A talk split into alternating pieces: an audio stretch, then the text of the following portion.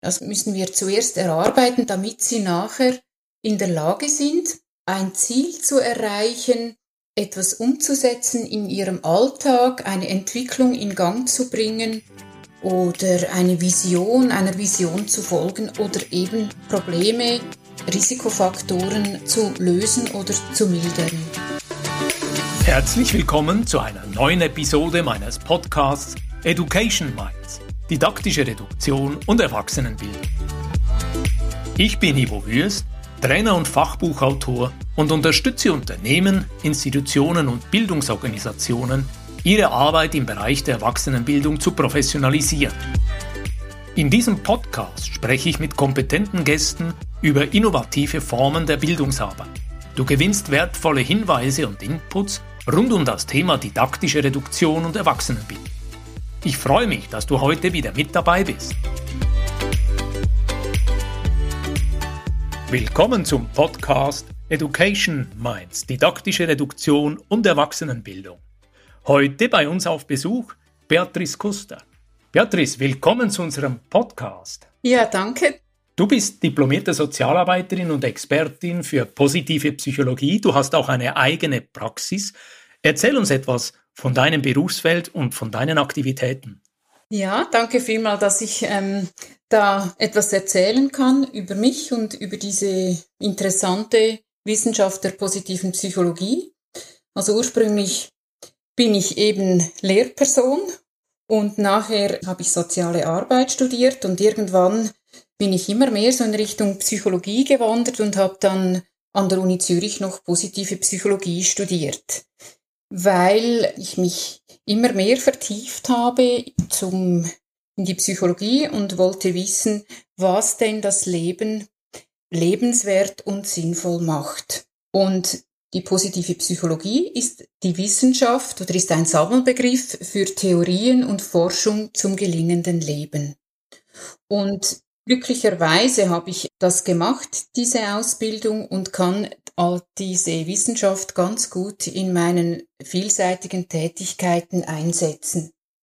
Einerseits ähm, bin ich immer noch Sozialarbeiterin an einer Schule und das ist fast das Wichtigste, habe ich heute gemerkt, als ich mich nämlich vorbereitet habe. Weil ich habe mir überlegt, was denn der, die Verbindung ist zu deinem Thema, zur didaktischen Reduktion und habe gemerkt, ich muss immer wieder, wenn ich mit Kindern Jugendlichen und Eltern arbeite, das, was ich im Kopf habe, ganz vereinfacht runterbrechen und etwas anbieten, etwas den Kindern lernen für den Alltag. Und mein Ziel ist es immer, wenn ich Kinder habe, dass sie rausgehen bei mir und etwas mitnehmen können, dass sie umsetzen können, ausprobieren können, eine Idee, eine Verhaltensweise, ein Prime und da merke ich immer wieder, ist es ganz wichtig, ganz praktikable, einfache Möglichkeiten anzubieten. Kannst du uns hier etwas aus deiner Arbeit erzählen? Weil, wenn ich dich richtig verstehe, hier geht es auch um das Thema Selbstwirksamkeit, quasi so eigene Quellen anzapfen, um Ziele leichter zu erreichen. Wie gehst du in deiner Arbeit mit den Klienten oder mit den Kindern, mit den Leuten, die sich dir anvertrauen in diesem Prozess? Wie gehst du mit den Leuten vor? Ja, das ist eine wichtige Frage, fast die wichtigste Frage, auch wenn es ums Lernen geht. Ich habe die, die Themen, die die Kinder und Klienten, Patienten haben, die sind ja ganz, ganz vielfältig. Es geht aber meistens darum, immer zuerst eine Vertrauensbasis ähm, zu erarbeiten, damit wir, damit wir ein, eine Basis, ein Fundament haben, wo ich die Klienten dann ähm, begleiten kann und wo sie auch bereit sind, ähm, etwas aufzunehmen. Sie fühlen sich getragen, wertgeschätzt und dann kann ich mit ihnen an der Selbstwirksamkeit aufbauen. Und die Selbstwirksamkeit ist für mich so eine Grundvoraussetzung. Das muss man, müssen wir zuerst erarbeiten, damit sie nachher in der Lage sind, ein Ziel zu erreichen, etwas umzusetzen in ihrem Alltag, eine Entwicklung in Gang zu bringen oder eine Vision, einer Vision zu folgen oder eben Probleme, Risikofaktoren zu lösen oder zu mildern. Ich würde gern hier dich fragen, Beatrice, Wie definierst du Selbstwirksamkeit und was bedeutet das konkret für die Klienten und Klientinnen?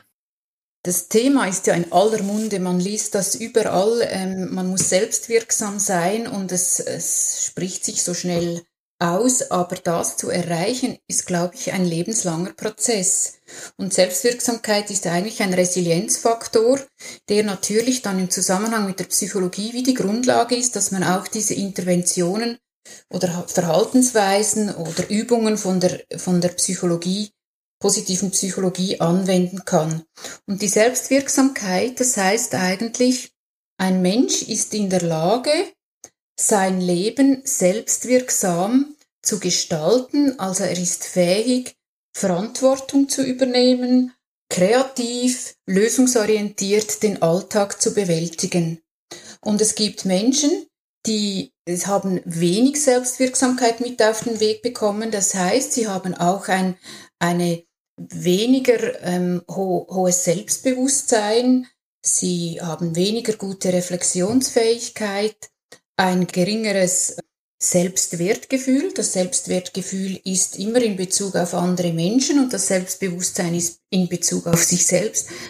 Da, muss ich immer zuerst da unten beginnen zu arbeiten. Also das heißt, wenn ich ganz konkret bin, dann schaue ich mal, der Grundstein ist die Selbsterkenntnis. Wie, wie kennen sich Kennt sich der Klient selber? Welche sind seine Bedürfnisse? Welche sind seine Stärken und Schwächen?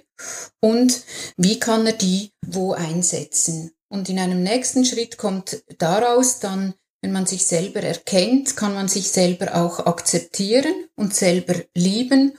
Und das macht dann vielleicht mutig und offener für Neues und ergibt Selbstbewusstsein. Und daraus kann dann Selbstwirksamkeit entstehen. Also ich werde mutig, eigene Wege zu gehen, Lösungen zu suchen. Ich bin offen für Neues und kann so meinen Alltag gestalten. Beatrice, in der Erwachsenenbildung arbeiten wir manchmal mit dem Konzept, das ursprünglich von Andreas Schubiger propagiert worden ist, nämlich dass es darum geht, Wissen zu vermitteln, Wissen aufzubauen, Übungsmöglichkeiten zu geben. Er sagt dem Können und neben Wissen und Können sagt er, die Teilnehmenden im Lernprozess, die müssen auch wollen.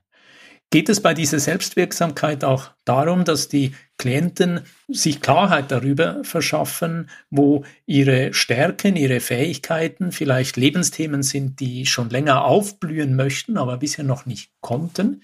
Kannst du mit diesem Konzept Wissen, Können, Wollen etwas anfangen?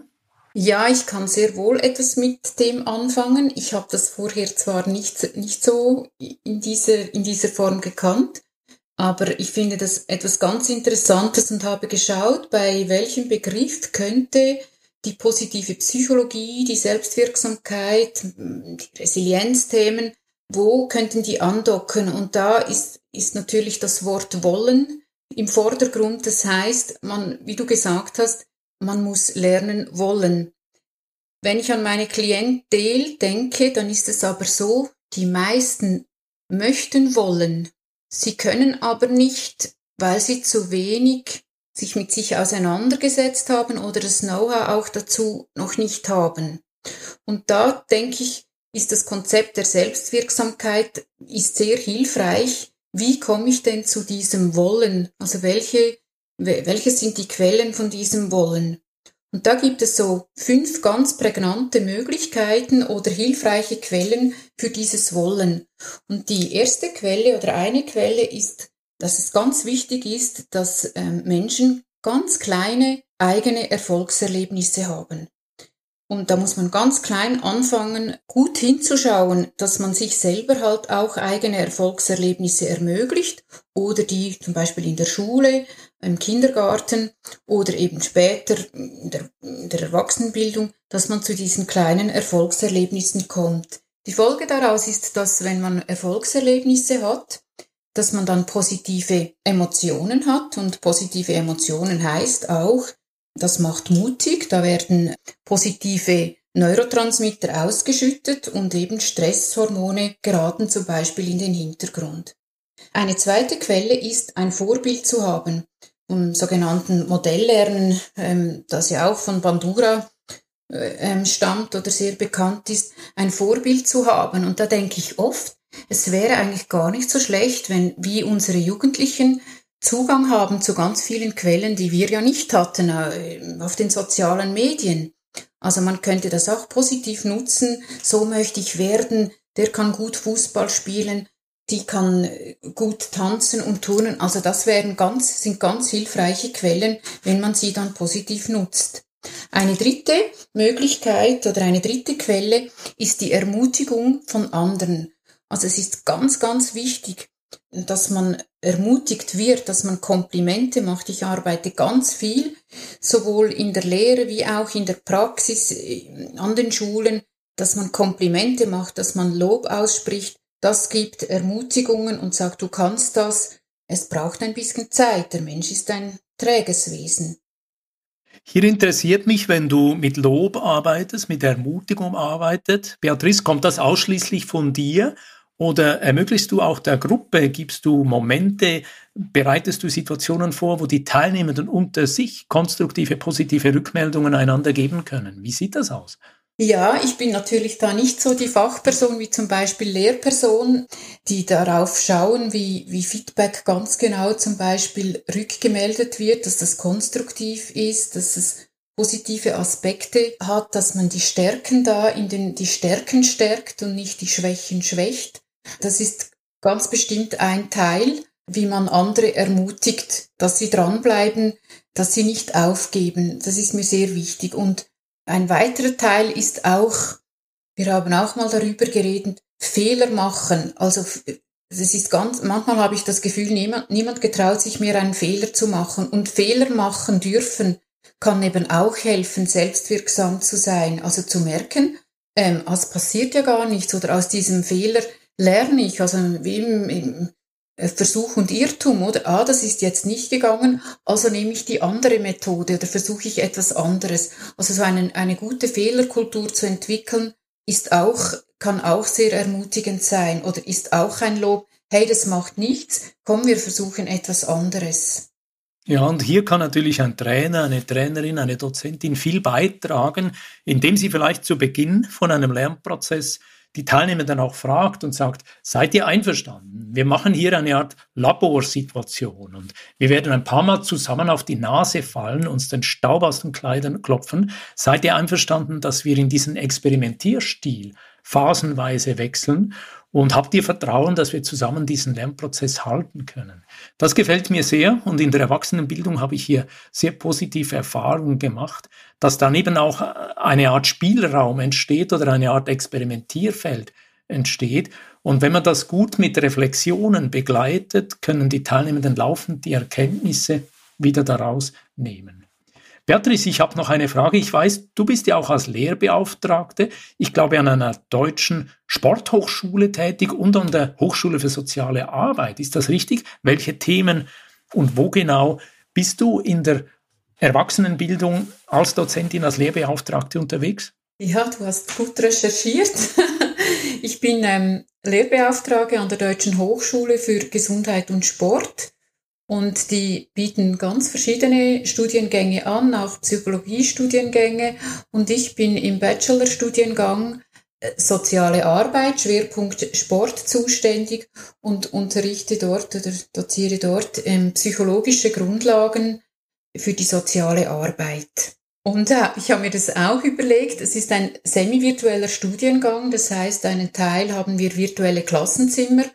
Und da äh, bedingt es auch, dass, dass ich dann sehr ähm, prägnant versuche, das Wesentliche rüberzubringen oder darzulegen, damit dann die, die Studierenden sich da im Feld ähm, bewegen können und weitere Erkenntnisse daraus gewinnen können. Hast du da konkrete Erfahrungen, wenn es darum geht, Inhalte auszuwählen, wenn es darum geht, Mut zur Lücke zu beweisen? Wie gehst du da konkret vor, um didaktische Reduktion in der Hochschullehre anzuwenden?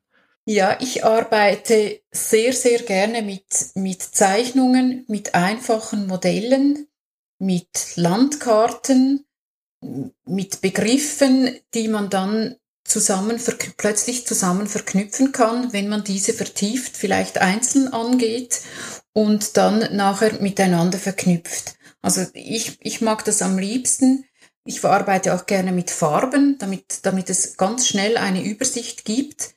Ich mag Zeichnungen sehr und, und ich finde, die Resonanz ist, ähm, ist sehr gut. Also die Studierenden schätzen das auch. Und ich habe auch an der Hochschule für soziale Arbeit in Luzern in, im auch im Studiengang ähm, Bachelor für soziale Arbeit in der Methodenvielfalt. Dort unterrichte ich positive Psychologie und dort ist es auch, da gibt es auch ein, ein Modell, dieser Happiness Circle. Und wenn man den eigentlich liest oder anschaut, weiß man schon eine ganze Menge. Und dann geht es dann, ist es halt auch die Sache jedes einzelnen Studenten, wie er dann da dran gehen möchte oder äh, wie er sich dann da im Feld voranarbeitet und die Dinge verknüpft miteinander. Beatrice, hier habe ich eine Frage, dieser Happiness Circle. Ich weiß, in der Fachwelt ist man heute auch recht kritisch zum Begriff Glück. Äh, manchmal heißt es, das ist ein bisschen abgedroschen, dieser Begriff. Mit welchen Begriffen arbeitest du im Kontext der positiven Psychologie und diesem Happiness Circle. Die positive Psychologie kommt tatsächlich von der Glücksforschung von, von ähm, Amerika her und der, der bekannteste ist ähm, Martin Seligmann, ein Psychotherapeut, ein Psychologe aus Amerika, der dann diese Glückstheorie weiterentwickelt hat zur positiven Psychologie mit dem PERMA-Modell. Das ist das Be der PERMA-Begriff, ich komme gleich dazu. Und der, der Glücksbegriff ist bei uns ein bisschen anders verlagert, also Glück als kurzer Moment, als Glücksgefühl, als, als ähm, äh, ja, so ein Hoch für einen Moment und ähm, ist nicht ganz genau zu übersetzen, also ist nicht ganz gleich mit dem Begriff Happiness. Deshalb ist man dann auf den Begriff der positiven Psychologie gekommen, der vielleicht auch nicht ganz so glücklich ist, haben, fragen mich dann viele, ja, gibt es dann noch die negative Psychologie? Und die positive Psychologie. Schön gefragt. Gibt es die negative Psychologie? Ja, genau. ja. Und die positive Psychologie will eigentlich die Wissenschaft der Psychologie komplementieren. So im Zuge des Zweiten Weltkrieges hat man plötzlich nur noch Psychotherapie gemacht, Traumas bewältigt, pathologisch kranke Krankheitsbilder ähm, therapiert und hat eigentlich die Frage vergessen, was macht denn, wenn jemand da ist, ein, ein normales Dasein hat und was ist, was macht denn das Leben noch glück, äh, sagen ich glücklicher, zufriedener, sinnerfüllter? Also man kann sich vorstellen, von 0 bis 10 ist so die Frage auf einer Skala, ich bin bei 0 und ich möchte gern auf die Skala 5 kommen. Was brauche ich denn noch dazu, was mich zufrieden macht? Das heißt, welche kleinen Schritte, welche Handlungsmöglichkeiten habe ich jetzt, heute, hier, damit es mir schon mal einen kleinen Schritt ein bisschen besser geht. Ist das richtig? Ja, genau. Und das ist der, der wichtigste Schritt, sind die positiven Emotionen aus diesem PERMA-Modell. Das P steht für positive Emotionen. Das heißt, wie kann ich, komme ich selber zu Emotionen, die mich zufrieden machen. Und das, das ist sehr bekannt. Da gibt es die drei guten Dinge, the three good things. Das ist diese Übung, wo man sich täglich am Abend drei positive, schöne, erfreuliche, lustige, inspirierende Dinge aufschreibt, die man im Tages Tagesverlauf erlebt hat, die man sonst gar nicht wahrnimmt, die selbstverständlich sind. Und da soll auch ähm, hat zur, zur Folge, dass man auch dankbar ist für das, was nämlich, was man hat. Und das ist ganz ein großer, wichtiger Zufriedenheitstreiber, diese positiven Emotionen. Und ich kann mir vorstellen, Sie öffnen dann auch diese Erfahrung, die Bereitschaft, vielleicht am eigenen Mindset ein bisschen zu arbeiten und Neues, ein bisschen Anspruchsvolleres zu wagen. Ist das richtig? Ganz genau. Da gibt's diese Broaden and Build Theorie von Barbara Fredrickson, die diese positiven Emotionen evidenzbasiert untersucht hat und festgestellt hat, je mehr positive Emotionen man hat, desto mehr kann man sein Mindset erweitern. Also es ermöglicht dann neue Gedanken, es ähm, Kreativität kommt hervor, Neugierde, man möchte plötzlich sich mehr Wissen aneignen, man wird mutiger. Das ist so dieser Broaden, dieser Erweiterungsprozess. Ähm, Und wenn der nächste Schritt ist dann der Bildprozess, also man kann aufbauen auf dem. Das heißt, beständige persönliche Ressourcen, also soziale, sozial-emotionale Ressourcen können aufgebaut werden. Es kann Resilienz entstehen und ein, es erweitert auch das soziale Netz, die Beziehungen. Und bekanntlich sind Beziehungen für Gesundheit, für ähm, Zufriedenheit und Sinnerfüllung äh, sehr entscheidend. Und das Ganze hat dann, wenn man es wenn man's weiter spinnt oder weitertreibt, auf Erfüllung, auf Entwicklung, auf äh, Flourishing, auf Potenzialentfaltung und schlussendlich auf psychische und physische Gesundheit großen Einfluss. Beatrice, das ist doch ein wunderbarer Schlussgedanke. Wie können wir in der Erwachsenenbildung einladende Verhältnisse schaffen? Wie können wir als Dozentin, als Dozent, als Trainer mit Gruppen so auf den Weg gehen, dass sie realisieren, wir sind hier in einem Lernprozess, aber im Idealfall knüpfen wir tragfähige Netzwerke, die weit über den Lerntag oder die weit über das Semester hinaus uns ein Stück weit begleiten, wenn wir Hilfe brauchen, wenn wir Impulse suchen, wenn wir den Austausch wollen. Von dem her, ich bedanke mich ganz herzlich für die Zeit, für das Gespräch von heute. Ich habe ganz viel mitgenommen von dir zur Selbstwirksamkeit, zur Bedeutung von Stärken und eben auch, wie es uns gelingen kann, solche tragfähige Beziehungen unter den Studierenden selber vielleicht zu unterstützen oder zu ermöglichen. Meine Frage zum Abschluss an dich. Beatrice, wie kann man mit dir in Kontakt treten, wenn man mit dir austauschen möchte? Wo bist du zu erreichen? Ja, das mache ich sehr gerne. Meine Webseite heißt ähm, Praxis Beatrice Kuster, alles an einem Wort.ch. Und über LinkedIn bin ich sicher auch erreichbar unter Beatrice Kuster. Und ich würde mich sehr freuen, wenn ich den einen Kontakt knüpfen könnte. Wunderbar, vielen Dank für dieses Gespräch und ich wünsche dir eine gute und kraftvolle Zeit. Ich danke dir vielmals. Wenn dir diese Podcast-Folge gefallen hat, dann freue ich mich über einen Like und eine positive Bewertung auf Apple und Spotify. Mehr Informationen zu mir und meiner Arbeit findest du auf www.education-minds.com und auf LinkedIn. Alle Links findest du immer auch in den Show Notes. Ich freue mich, dich auch in der nächsten Episode wieder mit dabei zu haben. Bis dann! Dein Gastgeber Ivo Wild.